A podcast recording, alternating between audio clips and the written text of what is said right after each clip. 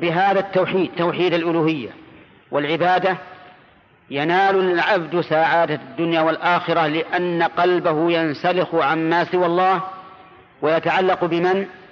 بالله وحده لا يدعو إلا الله ولا يرجو إلا الله ولا يستغيث إلا بالله ولا يستعين إلا بالله ولا يؤمل كشف الضر إلا من الله عز وجل ولا جلب الخير إلا من الله عز وجل إن عبد فلله وبالله وفي الله حتى إن الموفق تكون عاداته عبادات والمخذول تكون عباداته عادات.